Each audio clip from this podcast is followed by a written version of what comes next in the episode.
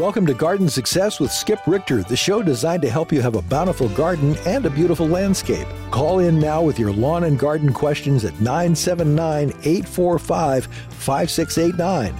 Or email your questions to gardensuccess@tamu.edu. And now, Texas A&M AgriLife Extension horticulturist Skip Richter. Well, good day. Welcome to Garden Success. We are a call-in show, and the best radio occurs when you call in. Whatever you're interested in talking about, we will be happy to visit with you. Maybe you'd like to email, send a picture for identification or for diagnosis. It's wide open. You can call us. It's 979-845-5689, or you can email me at gardensuccess@tamu.edu. gardensuccess@tamu.edu. Well, I think we're going to jump right into the emails today. This is Unhappy Sick Tomato Leaf Day on Garden Success. So we're going to get going with some of the things that we're starting to see. Kathy emails a tomato with some yellowing leaves, and there's quite a bit of, yellow through the plant, but unlike normal, it's not the new growth yellowing, it's not the old growth yellowing so much, but it's just kind of all over and in a very erratic pattern. And my best guess, because it's so extensive, is that this is a nutrient deficiency. And so there are a number of nutrients that can cause yellowing, and it's primarily on leaves that are a little older, but that would indicate that we may be dealing with a mobile element when the plant can move around in it. So I would give those tomatoes a fertilization with a complete fertilizer, preferably something with a little higher nitrogen in the number. Now you can do that with one of the liquids, the little products you mix in water and water with. That's a real fast way to get nutrients to them. Not the most economical if you have a big garden and you're treating a lot of plants. But I noticed, Kathy, your tomatoes are in a container that looks a little on the small side considering the size of the plants.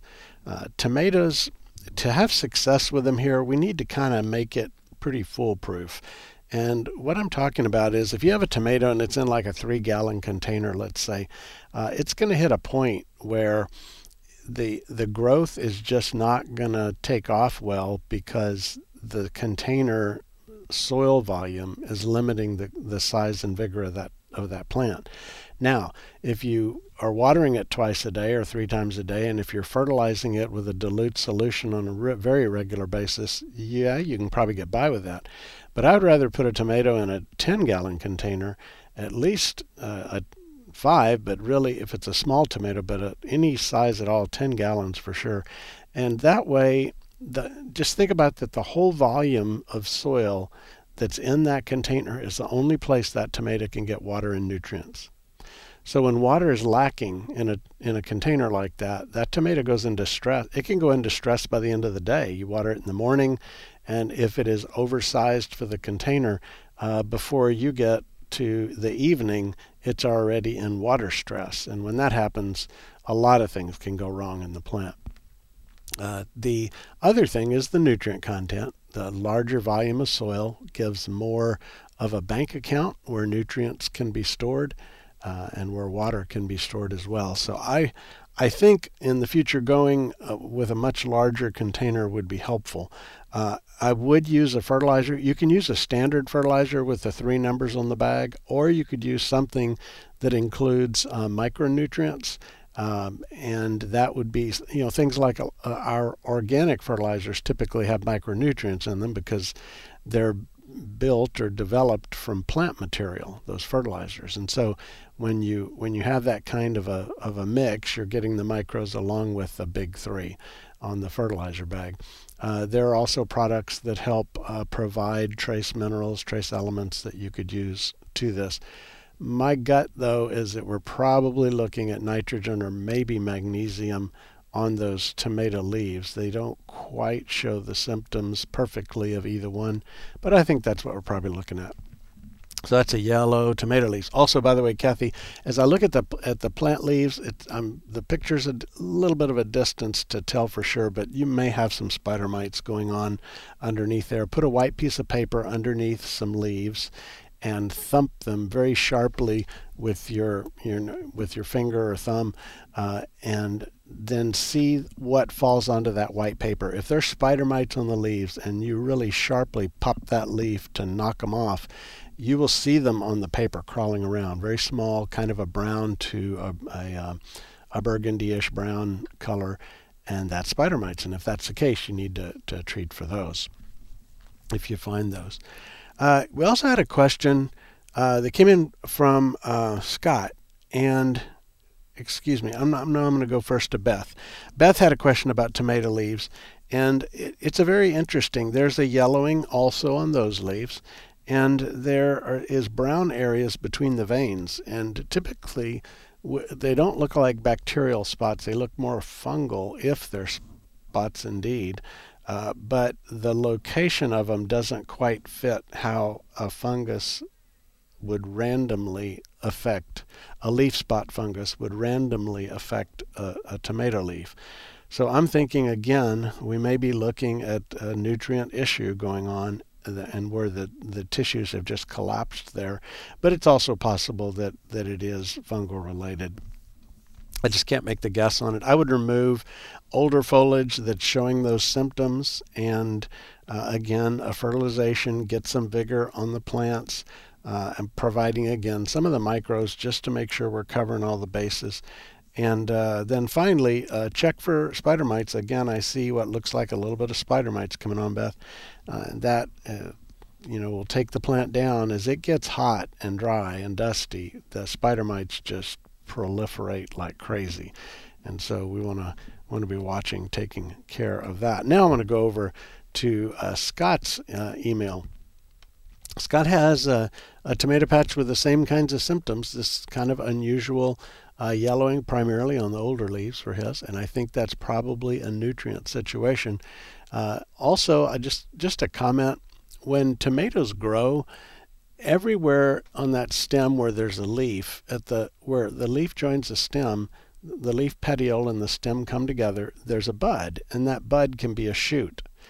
And so if you don't ever prune or de-sucker your tomatoes, you end up with this mass of foliage with a lot of vines and things. And that's okay, it just that your fruiting is going to be delayed a little bit, and there's a lot of competition within the plant with all the different fruits on the different shoots. But also the foliage gets so dense that we start to see an increase in some disease problems. And I think that, Scott, when I'm looking at them, that's probably the case.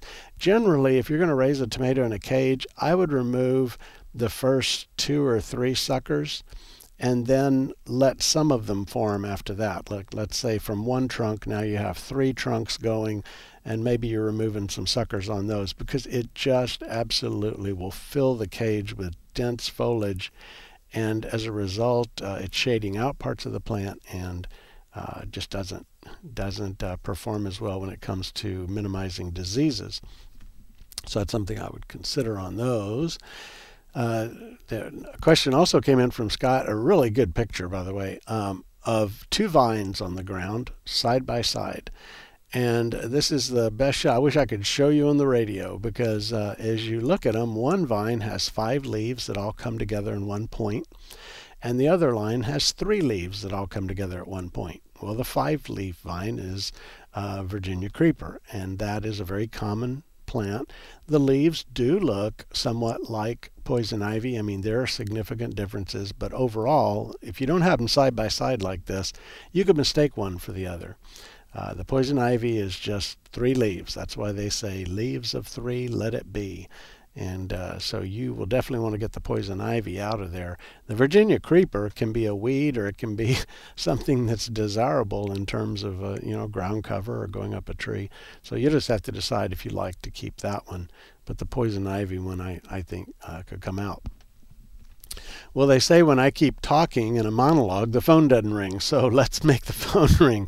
It's 979-845-5255. 5689, 979-845-5689. Just continuing on, Scott has a picture. His nectarine tree, he put organza bags all over the fruit, and that is a great thing. I think that should take care of a lot of the bird pecking. But what's happening is the 5 bags were off the tree and in the yard with a missing nectarine, and that does sound like perhaps a squirrel would be involved in that. I'm a little surprised they would haul the half-eaten nectarine around, in other words, remove it from the property. But that is a bit of a mystery. Please keep watching it and keep me posted, because I would like to know. I've not used organza bags for fruit protection before, but I see even research-based, extension service kinds of things around the country that talk about that. So let's keep going on it. I know squirrels are so dadgum resourceful that pretty much anything you do, they kind of outsmart and overcome. And hopefully that's not the case here, but it's possible it could be. Well, we're going to go to the phones now. The number again, 979-845-5689, or by email at gardensuccess@tamu.edu. And we are going to talk to Bob. Hello, Bob. Hi, Skip. Hey, I've got a couple of questions about snow peas. Okay. Once again this year, my vines just look wonderful, huge vines full of fruit. But then after a couple of 3 weeks or whatever, they start to die. And when you look down near the ground, what used to be a green stem going into the ground, almost the size of a pencil, now it's the size of a match stem and brown. Okay. Any idea? Yeah, that sounds like some sort of a fungal or possibly bacterial disease down there on the base of the stem, which would mean it could be soil-borne. The full answer would be to pull one up when it is alive but sick, as you described, and send it or drop it off at the state plant clinic. You can go online to plantclinic.tamu.edu and get the form to fill out. They do charge a fee for it, but they would actually name what the disease is. And once we know that, options for control become a little clearer. We can have all kinds of diseases on various vegetables, including peas, cool season peas. But in general, if you've got good organic matter in the soil, good drainage, and you have a mulch on the surface to protect from washing away of the soil, protect from crusting, to block out weeds, that combination tends to work pretty well. So if this is an ongoing problem for you, then it's probably worth having a sample done so we can figure out what you might be able to do. Okay. There's not going to be a curing the existing ones. Okay. Yeah. Well, not all of them died, so we had once again an abundant harvest of delicious snow peas. Some of them that are left have now gotten very large. The peas are fully formed. Should I leave those on the vine to dry to save for seed, or would it be all right to pick them and shell them and then let the peas dry? Do you remember what the variety was you planted?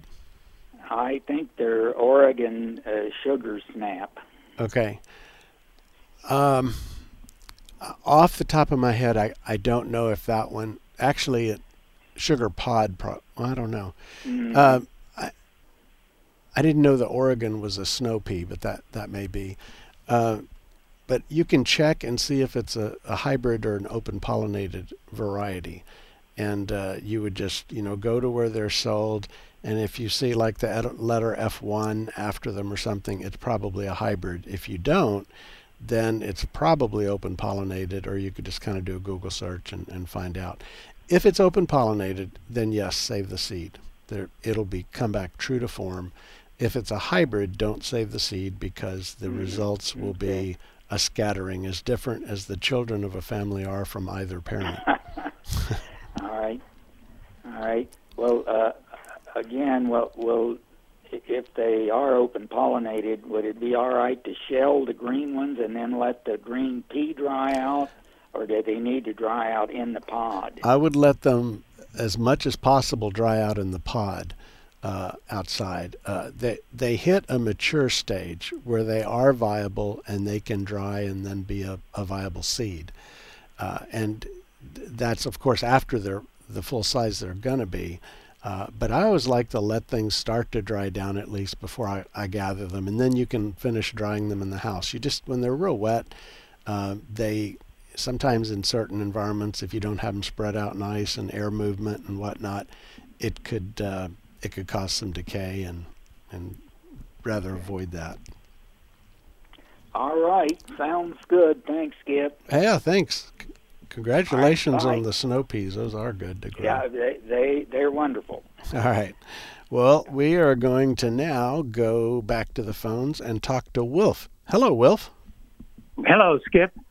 I talked to you last week and got your advice about how to deal with these multitude of tiny weeds. I'd been scraping them, and you suggested trying some vinegar. So I got the vinegar. It was 30%. I diluted it down to half that, and sprayed some with full and some with half. And it was in the late afternoon. By the evening, nothing had happened, no change. Next morning, didn't really see any change. But then the sun came out, and boy, did it have an impact. The vinegar? Yes, the vinegar. Yeah. Yeah. Vinegar. So that really worked. Yeah, it does. I mean, it's like spilling gasoline on a weed. I mean, it fries it. But it works best, and you get the immediate results if you can find a pretty warm, sunny day with the sun baking down, temperatures, at least in the 70s. Then it really works well. When we have kind of overcast and it's 54 degrees and a little misty, maybe rainy, you're not going to get as good of results with the vinegar. Yeah, I totally agree. That was a real key to its success. And you can do it on little weeds coming through cracks in cement or asphalt or wherever. It really knocked it out. Yeah. So I just wanted to tell you a good news story. Well, really good. Hit the advice. Okay, and I'm just curious if you happen to remember, did it say what % vinegar it was? Was it 8 or 10 or 20? Or... It was 30. 30? Oh, my gosh. Okay. Well, it came from the cleaning, one of the big stores. Okay. The cleaning thing. Now, on it said for horticultural items, use it full strength. But since you had said like 5 to 8%, I diluted it down to 15 from 30. Well, that's fine. And just to be clear, though, it should be no lower than 8%, 8 to 10%. The 5% is like a household vinegar, and it'll burn stuff a little bit, but it doesn't do the full job like a vinegar that's at least 10% does. They do sell 20s out there, but you just need to be careful because this is an acid, acetic acid vinegar. Yes. If you splash it in your eyes, even though it's organic per se, it's like a not necessarily totally safe if you're not careful with it. It says on the container to wear a mask and goggles, which I did. Yeah, I agree with you. You did it right then. Yeah, and I actually took some vinegar from the kitchen and tried that a little bit, and that's 5%. Yes. And it worked. But the stronger stuff is better. Yeah, and if you're dealing with a real tough weed, the stronger works better. If you had a bunch of you'd plowed your garden and a bunch of little tiny seedlings are coming up and they're tender, the 5% will burn those just fine. Not some of the weeds we're trying to get with it. You need something a little stronger. Oh yeah, it's big things. I was just trying to get all the little ones and then. We put more mulch on, and it was somehow coming through there. All right. But thank you very much. All right, Roger, or Wilf, thanks for that report. Speaking of Roger, we are going to go back to the phones. By the way, the number is 979-845-5689, and we're going to talk to Roger. Hey, Roger. Howdy, Skip. Howdy. I've got a 10-foot crepe myrtle in my backyard that last year was really nice and had lots of blooms, everything else. Now, this spring, there's only a few leaves on it. The leaves look okay, but there's no black stuff on the limbs and things. Mm-hmm. But it's just not. It doesn't seem to be prospering at all. And, yeah, I'm hearing that a lot, and I'm seeing it some around town too. And what I am attributing it to primarily is the December freeze this past year, because a lot of plants that are normally very hardy did not fully harden off. They didn't, switch from an active growth state to more of a dormant state. And the freeze kind of caught them off guard, and I've seen that in a lot of different things, but I think the crepes, I think that's part of what we're seeing.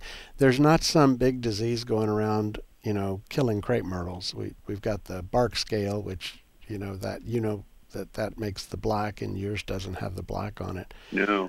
But as far as, diseases, they're a tough plant. They really are a tough plant. And so I just think that dieback is a cold related. I'd prune out everything that's brown, that's dead, and then just, give them some boosts of fertilizer. You can use a lawn fertilizer. Okay. If you can mulch a bigger area, that's better, because the wider the area you mulch, the more they don't have to compete with grass, and it keeps the lawnmower and weed eater away.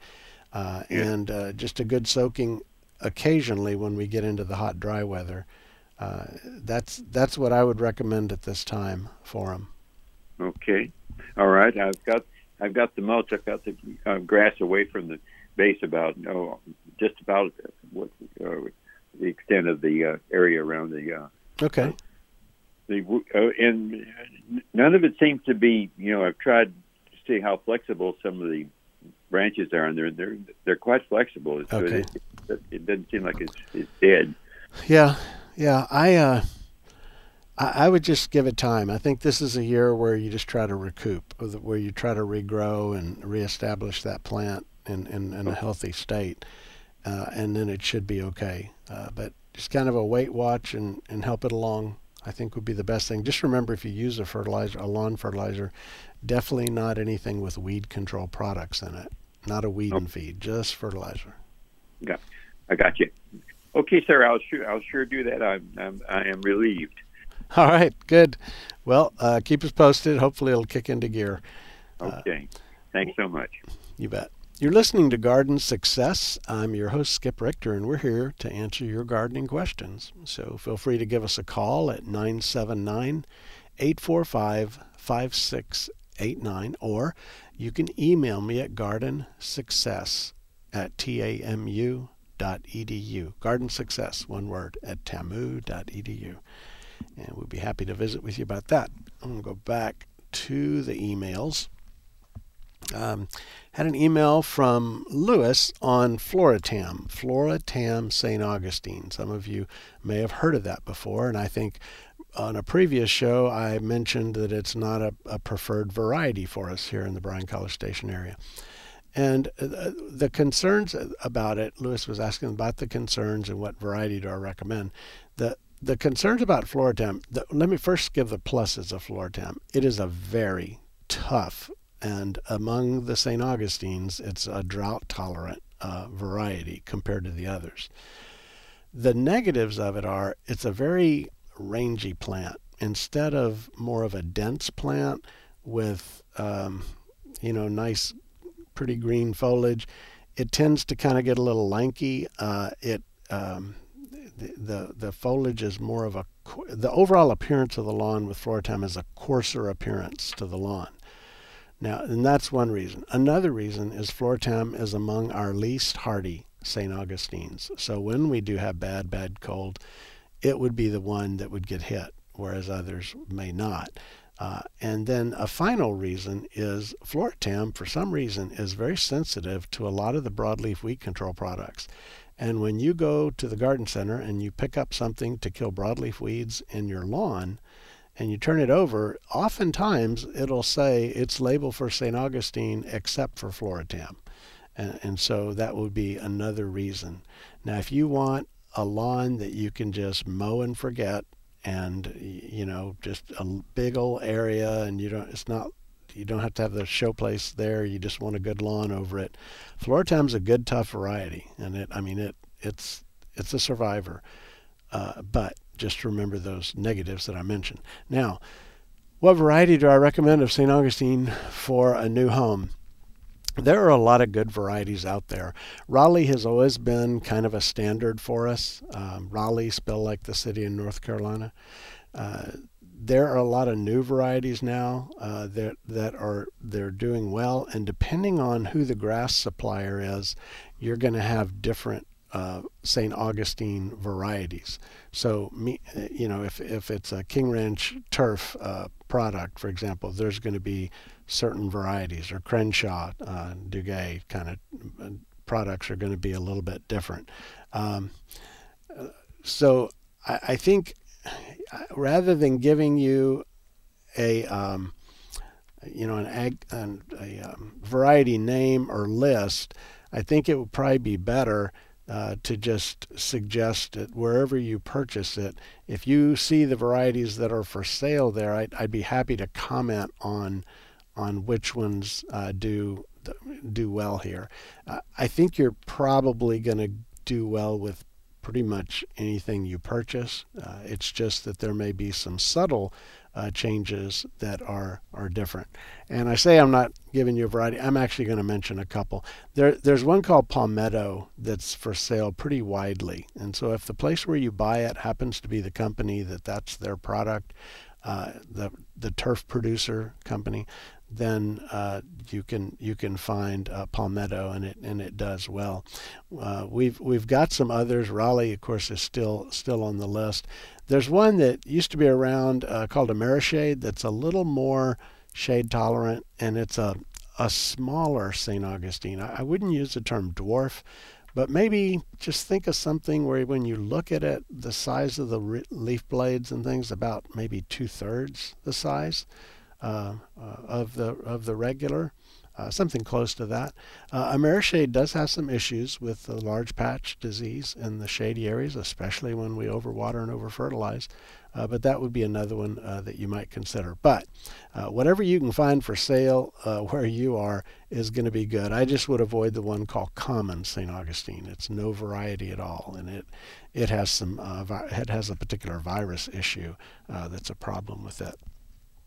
So hopefully that answers your question there, Luis. Our phone number is 845-5689, 845-5689, or by email at gardensuccess@tamu.edu, gardensuccess@tamu.edu. I had an email from Shelby about a yard with lots of tree coverage over it. Gets a couple hours of morning sun, and looking for some native or at least non-invasive plants that you can put in a garden bed. And then preferably, if it could also be something pollinator friendly, that'd be good. That is a tough combination. I think I'd kind of have to sit down for a while and go through the options of what you might try there. There are being in that much shade, you're really limited on the number of plants that you can choose from that will grow in the shade, that are also native, and that would also be perhaps pollinator friendly.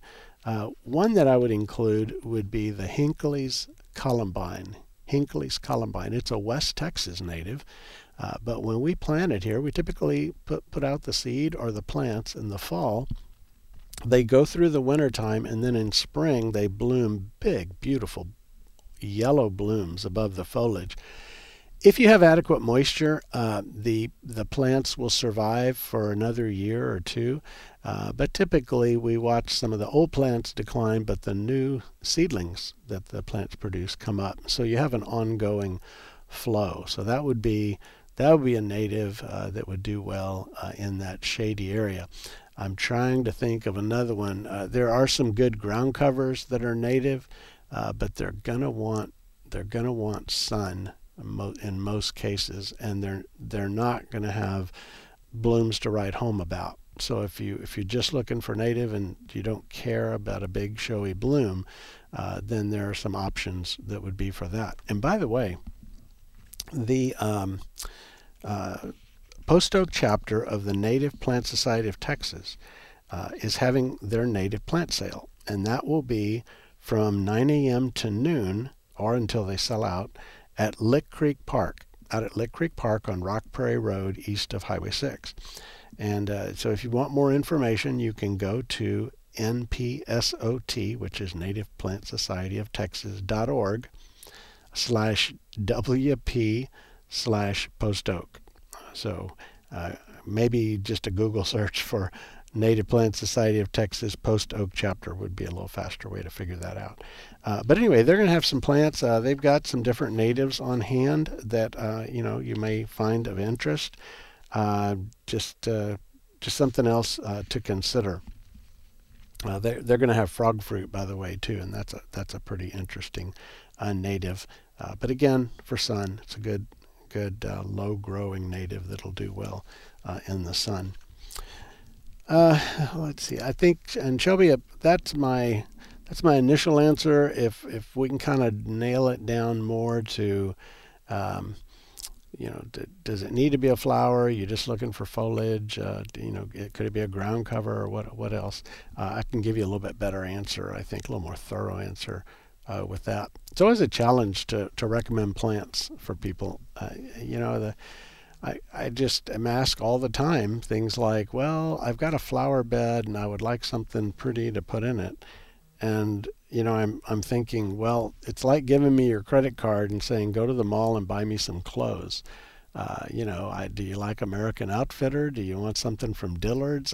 You know, what style of clothing are you into? Do you like muted colors, earthy tones, or do you like bright, lots of hibiscus flowers all over the clothes? You see what I'm saying? It's hard because everyone's aesthetic tastes are different, and everybody's landscape is a little different. And sometimes you can plant things that, you know, like if you had a really nice native landscape and it had that nice natural look, and you stick a big gaudy hibiscus or something flower in it, it might not look quite right. But although there are some close to native hibiscus to us here, but you get the idea.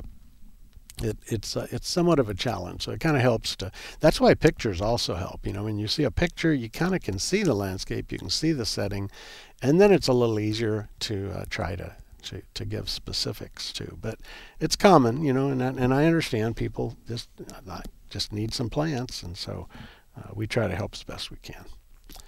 Our phone number is 979-845-5689, or by email at gardensuccess@tamu.edu. Jill emails about dandelions in St. Augustine. Got a St. Augustine lawn, and there's a ton of dandelions in there. And so what do we do about them? Well, the options are you can pull them out. There are tools that are like a little fork that you push down in the ground and it helps pop that long taproot out. There are other tools. You stand up and little fingers go down in the ground around the plant, and then when you lean the handle to one side, it pulls the weed out. And I think it's called Grandpa's Weeder. I believe that's the one. My daughter gave me one of those for Christmas, and when I first looked at it, I thought, yeah, I've been using it, and if it's the right kind of weed, it works really well because it reaches, it's like sending 3 or 4 fingers down in the ground around the weed, and then it just pulls it right out. And there's many other versions of that. So hand weeding would be an option that may be too tedious for you. If you want to spray, you need a broadleaf post-emergence weed killer.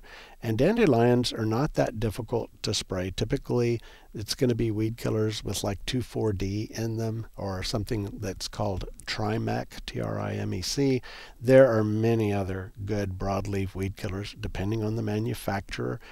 Some of them will have different mixes of products, so therefore they are better against a wider range of weeds or a different particular weeds. But dandelions are pretty straightforward. You do want to get that on soon, and every time you let them bloom and go to seed, a good thing happens and a bad thing happens. The good thing that happens is honeybees go and they visit those flowers, and dandelions are one of the favorite yardweeds by honeybees. So, you know, you just think about a bunch of yards all over town with lots of dandelions. Well, that's good for our pollinators, and so that's the good. The negative is that you're waiting long enough for the flower to go away, so you better get it out of there before those seeds go floating around the yard, because that's how you get from a few dandelions to a lot of dandelions. And so you can kind of decide where on that spectrum you want to be, but just be aware that like chickweed and dandelion are two really popular weeds with honeybees. I've noticed out in the garden or in my yard when I'm out, you know, pulling some weeds or doing something like that, that always kind of stands out is how popular they are with the bees themselves. Let's talk about some things going on around town. Today, Thursday, May 4th, from 6:30 p.m. to 7:30 at the Ringer Library, there is a program called Utilizing Tropicals as Summer Annuals. And this is put on by the Gardens at Texas A&M University, the on-campus gardens that we now have there. And Utilizing Tropicals as Summer Annuals, it's free, it's open to the public, and this is a program you really need to go here. And this is why. When we get into summertime, it is humid and it is hot. And there are plants from environments like that that thrive. And typically they would be considered a tropical plant. Now, they're not going to go through the winter, so we use them as an annual plant. But there are tropicals with beautiful foliage. And that's important. I depend on colorful foliage for a lot of landscape color, just because it goes through that blazing hot weather where our number of blooming options goes down considerably. And then there are beautiful blooms on them. But back to the talk. Ringer Library Gardening Series, 6:30 to 7:30 tonight, free at the Ringer Library. If you want to drop in, and I think it'll be an excellent presentation. Anything done by the folks at the Gardens at A&M is going to be well done and well worth attending. On Saturday, May 13th, is Bird Day, and that means out at Lick Creek Park, again on Rock Prairie Road, there is the International Migratory Bird Day. And they're going to do a hike through Lick Creek Park, not the birds, the people, and explore the Brazos Valley's native and migrating species of birds. So if you got binoculars, you might want to bring those along. By the way, Saturday, May 13th, it's from 10 a.m. to 1 p.m. out at Lick Creek Park. You can become a bird enthusiast, and trust me, once you get into it, it's pretty cool. My kids got me a bird feeder for Christmas that has a camera in it, and it has a motion sensor. And whenever a bird lands on the feeder, it takes a picture and it takes a video of them. And so it interprets, you know, what it thinks that species of bird is, and it's pretty good, but not completely trustworthy on that. But it's kind of cool. Well, it sends a signal to my phone. I set it up that way. And so my phone is buzzing all day, and it's every time a bird shows up. So I'm going to have to back down on that a little bit. But I have noticed that there are a couple of doves, regular old doves, that are frequenting the feeder way more than all the other birds. In fact, they must be the bully of the feeder or something, because I'm tired of looking at pictures of doves that are going on. Anyway, kind of fun. So even I can appreciate a good, cool bird activity. On Saturday, May the 6th, the Rio Brazos Audubon Society is meeting, also at Lick Creek Park. And this is at 8:30 a.m., and they're going to have their Birding 101 Bird Walk. So this will be a chance for you to learn how to identify birds by sight and by their song. walking through with folks that are experienced and know what they're doing. Again, if you got binoculars, bring them, but they'll have a few loaners on hand where you can kind of, you know, check it out. You can find more at Rio Brazos Audubon.org. Rio Brazos Audubon.org. That is Saturday, May the 6th, just around the corner from us now. Our phone number is 979-845-5689, 845-5689, or you can reach me by email at gardensuccess@tamu.edu, gardensuccess@tamu.edu. Next Tuesday, May 9th, the Bryan College Station Rose Society is meeting. Now, if you want to find out more about it, for the program information and directions, you can call Mary, and here's the number. It's a 979 number, 680-8046, 680-8046, to find out about where and what with the Bryan College Station Rose Society. Then on May 10th, here we are with the Rio Brazos Audubon Society again, 6:30 p.m. at the Brazos Valley Museum of Natural History. That's out on Briarcrest Drive, just east of the bypass. And Lori Brown will be talking about conservation and College Station and Bird City. Lori is working with the City Parks Department and really focusing on conservation efforts here. College Station, you know, and has put a real effort into taking things up a notch on the conservation and the parks and whatnot. So that is Wednesday, May 10th, next Wednesday, 6:30 p.m., Brazos Valley Museum of Natural History, and you can put that on your calendar in case you're interested. On May 12th, I guess that would be Friday, the A and M Garden Club is meeting at Peace Lutheran Church, and that's a 9:30 in the morning meeting. They are Peace Lutheran is on Rio Grande Boulevard, right where it comes into 2818, in the south. Well, used to be south part of College Station. Now it's probably mid College Station, just about. But anyway, the amgardenclub.com, AM, not an and, just amgardenclub.com. You can find out more. They're going to have their regular end-of-the-year potluck and then the meeting as well. Well, that's a lot of things to be doing out and about. Remember also, we always have our farmers markets, and I like to promote them at least from time to time. But if you are interested in fresh produce grown locally, you should check out some of our farmers markets. Now, the Brazos Valley Farmers Market is the one downtown in Bryan at Main and 21st Street, and it's Saturdays from 8 to noon. And they've got all kinds of things you would expect at a farmer's market, you know, produce, and there's baked goods, there's jellies, and so on. They even have some live music occasionally there, and a food truck or two is available. That's the Brazos Valley Farmers Market, Saturday, a.m. to noon, downtown Bryan, Main and 21st Street. The South Brazos County Farmers Markets are there on They are at the corner of University and Glen Haven, across from the Scott and White Clinic. So if you're heading out University toward the bypass, you would turn on the street right before you would reach the bypass, and that is Glen Haven, and they'll be across from Scott and White there on your right. Local produce, free-range eggs, herbs, gems, and jellies, all the things you expect from a farmer's market, and that is on Tuesday from noon to 5, and again on Friday from noon to 5. So at the location on Glen Haven, the South Brazos County Farmers Market, Tuesday and Friday, both days noon to 5. Then there is Farm Fridays out on Tabor Road. This is 10 a.m. to 2 p.m.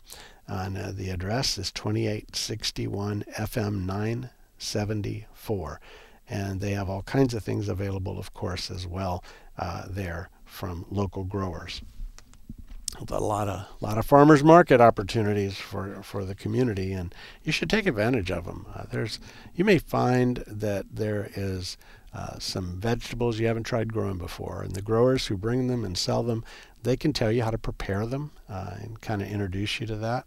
It also gives you the chance to meet and look at the person who grows your food. That's something that for a lot of folks is important. You know, being able to look eye to eye, and this is the person, they can tell you how they grew it, and it's just it's almost, I guess it's in between a grocery store and your own home garden, closer probably to the home garden being pretty locally directed when it comes to those produce sources. You're listening to Garden Success. I'm your host, Skip Richter, and we are here to answer gardening questions. Give me a call, 979-845-5689,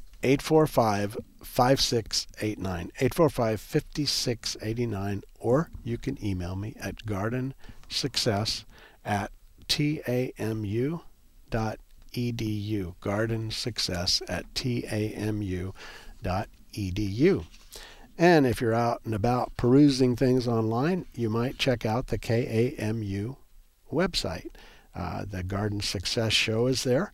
You can listen to past shows at the website. And also, I just put an article up that the folks here have put together, and it is Skip's Tips for Your Lawn. It's just some basic tips on having a beautiful lawn. And so that would be on the KAMU FM page. Go check out Skip's Tips for Your Lawn. Talk a little bit about vegetable gardening. This is the beginning of summer. We are on the verge of summer. So when you look at the planning chart that I put together, which by the way is free, and it's also available on the Master Gardener, Brazos County Master Gardener's website, or you can pick one up at the AgriLife Extension office. By the way, our office, for those of you who haven't been out there, is right next to the tax office on the east side of the bypass, just inside Highway 30. So if you want to pick one up, you can get them there. But if you look at that chart, there's a lot of bars of green, which means this is the time you plant stuff, in the January, February, March, and April. And then that begins to show up again in very late August and going through September, October, November. The summertime is not as many options. That's when a lot of the things that we planted in the spring, squash, cucumbers, tomatoes, they don't set well because it's too hot. So we switch over and we consider our warm season. Now, eggplant is one that is pretty good even in the heat. It's a pretty tough plant, does pretty good. Peppers will grow through the summer. They just won't produce well again until we get into the fall. But melons, like a cantaloupe melon, a honeydew melon, a watermelon, those all can be planted now. We are in a prime time for getting that kind of thing in the ground. Okra, which it never gets too hot and humid for okra, can be planted now as well.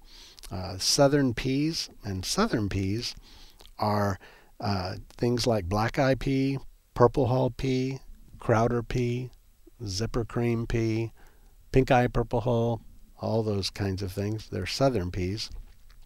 They can be planted now as well. They take the heat quite well.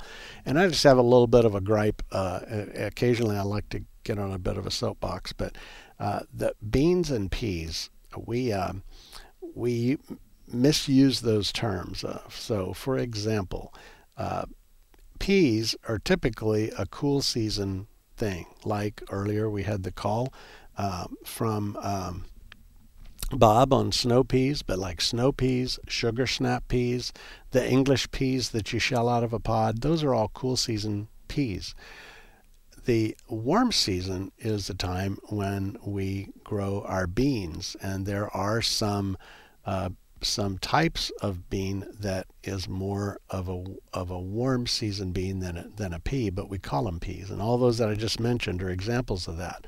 They're very tropical, and they do well in hot, very hot, humid weather conditions.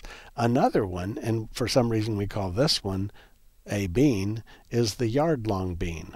That is the beans that you grow on a trellis, and the pods literally almost reach a yard long. They're very long, but that is very closely related to black-eyed peas. But for some reason, we say black-eyed peas instead of black-eyed beans, and we say yard-long beans instead of yard-long peas.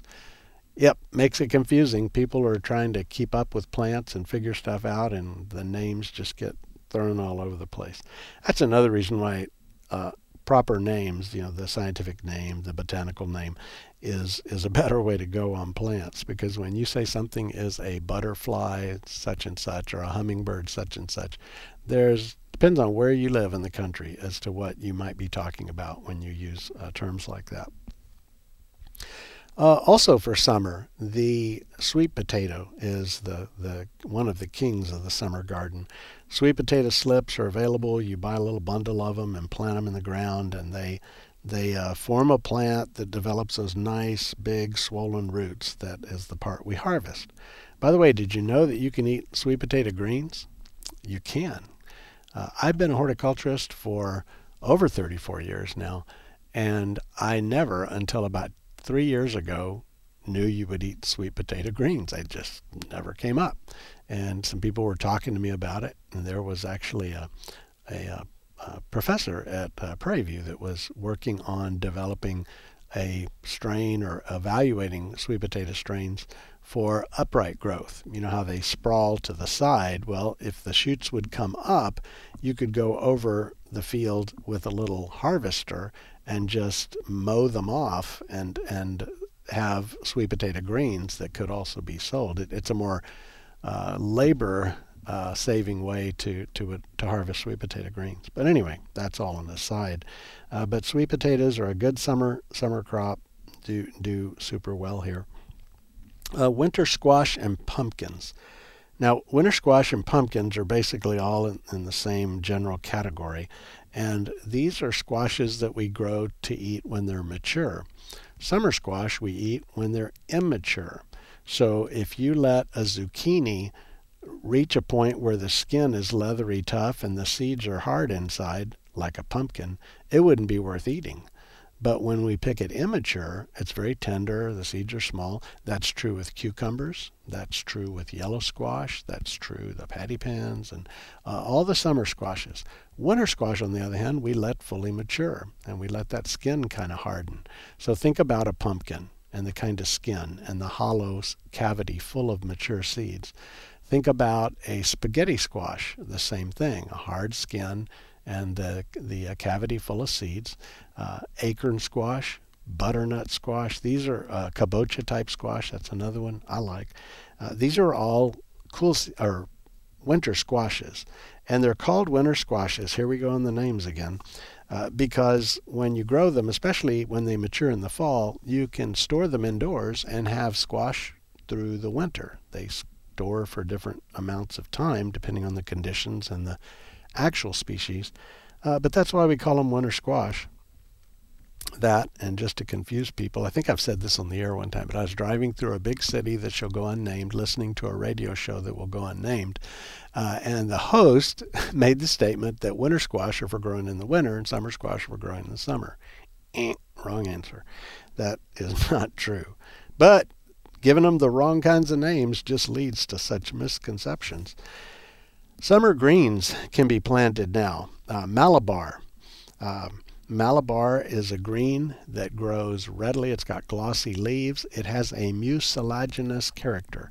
Now, if I were going to be uncouth, I would call it slimy, but I think mucilaginous at least sounds better.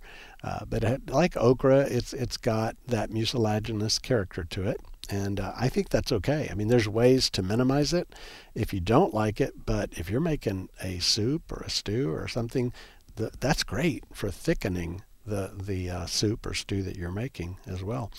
Malabar and amaranth, there are a lot of things that are weeds that we can grow in a vegetable garden for greens. So amaranth, if you go out to the farms around here and you see pigweed, that it's a nemesis of the farmer, because one plant produces like 200,000 seeds, and they're just a pain to deal with. But there are types of amaranth that have been developed for big, attractive, succulent leaves, and those are called, I call them vegetable amaranth. It's a leafy green, but it can take the summer quite well. Another weed that we have edible versions of is purslane. Purslane comes up all over the place. It's a weed, and it's also an ornamental. You see purslane and portulaca hanging baskets that are just beautiful. They're succulent, so they tolerate some drought because they store moisture in their leaves. But they're beautiful ornamentals. But now we've got the purslane that's a vegetable, and it may be a variety called gold gelber. There is one called mithra, M-I-T-H-R-A. There's one called red gruner, and there's some others as well. But these have a larger leaf, and they do well in a vegetable garden. And so in the summertime, this is a good plant because, number one, it's very tasty. It's crunchy almost, the texture. It has a lemony flavor to it. And best of all, it's very high in omega-3 fatty acids, and that's a good health thing for us. So I put purslane in smoothies. I put it, we can put it in salads when it's young and tender. I mean, you can do a lot of things with it. But we tend to ignore these hot season greens because they're just not part of what we grew up with. And speaking of which, most good hot weather greens are from some other part of the world. So if you go somewhere in the world where it is a humid hot jungle or the equivalent of that, you're likely to find some greens that do well in the summer for here. That is a common thing. Another green that I've been growing for about 10 years now is a Molokhia. There's different ways to spell it. It's all over the place how people spell it, but I spell it M-O-L-O-K-H-I-A, Molokhia. It is one plant is all you need. I usually have two or three just because what I do, they'll get like 6 feet tall eventually. They're only a summer plant. They don't live through the winter. But I'll shear them off to get more new shoots and growth because it's the tender leaves and growth that you want to eat. Molokhia is a jute type plant, and so eventually the plant's fibers are very tough, like jute twine. But the foliage, when you pick it young, is very good. It's very popular in several parts of the country, Middle East. Some of the Middle Eastern nations will use Molokhia in like a rice dish or a lamb and rice dish. But there's a lot of other ways to cook it. Got a neighbor who makes kind of a pesto out of it. So just like you would use basil to make a pesto, they make a pesto with the Molokhia leaves. So that's another one you might want to try. I guess there's probably a bunch more, but I think we're running out of time. You've been listening to Garden Success, and I'm your host, Skip Richter. We're here every Thursday from 12 to 1. We're also available by podcast. You can listen to us on the computer on the KAMU website, or you can download us as a podcast and subscribe so you get it every time there's a new show posted.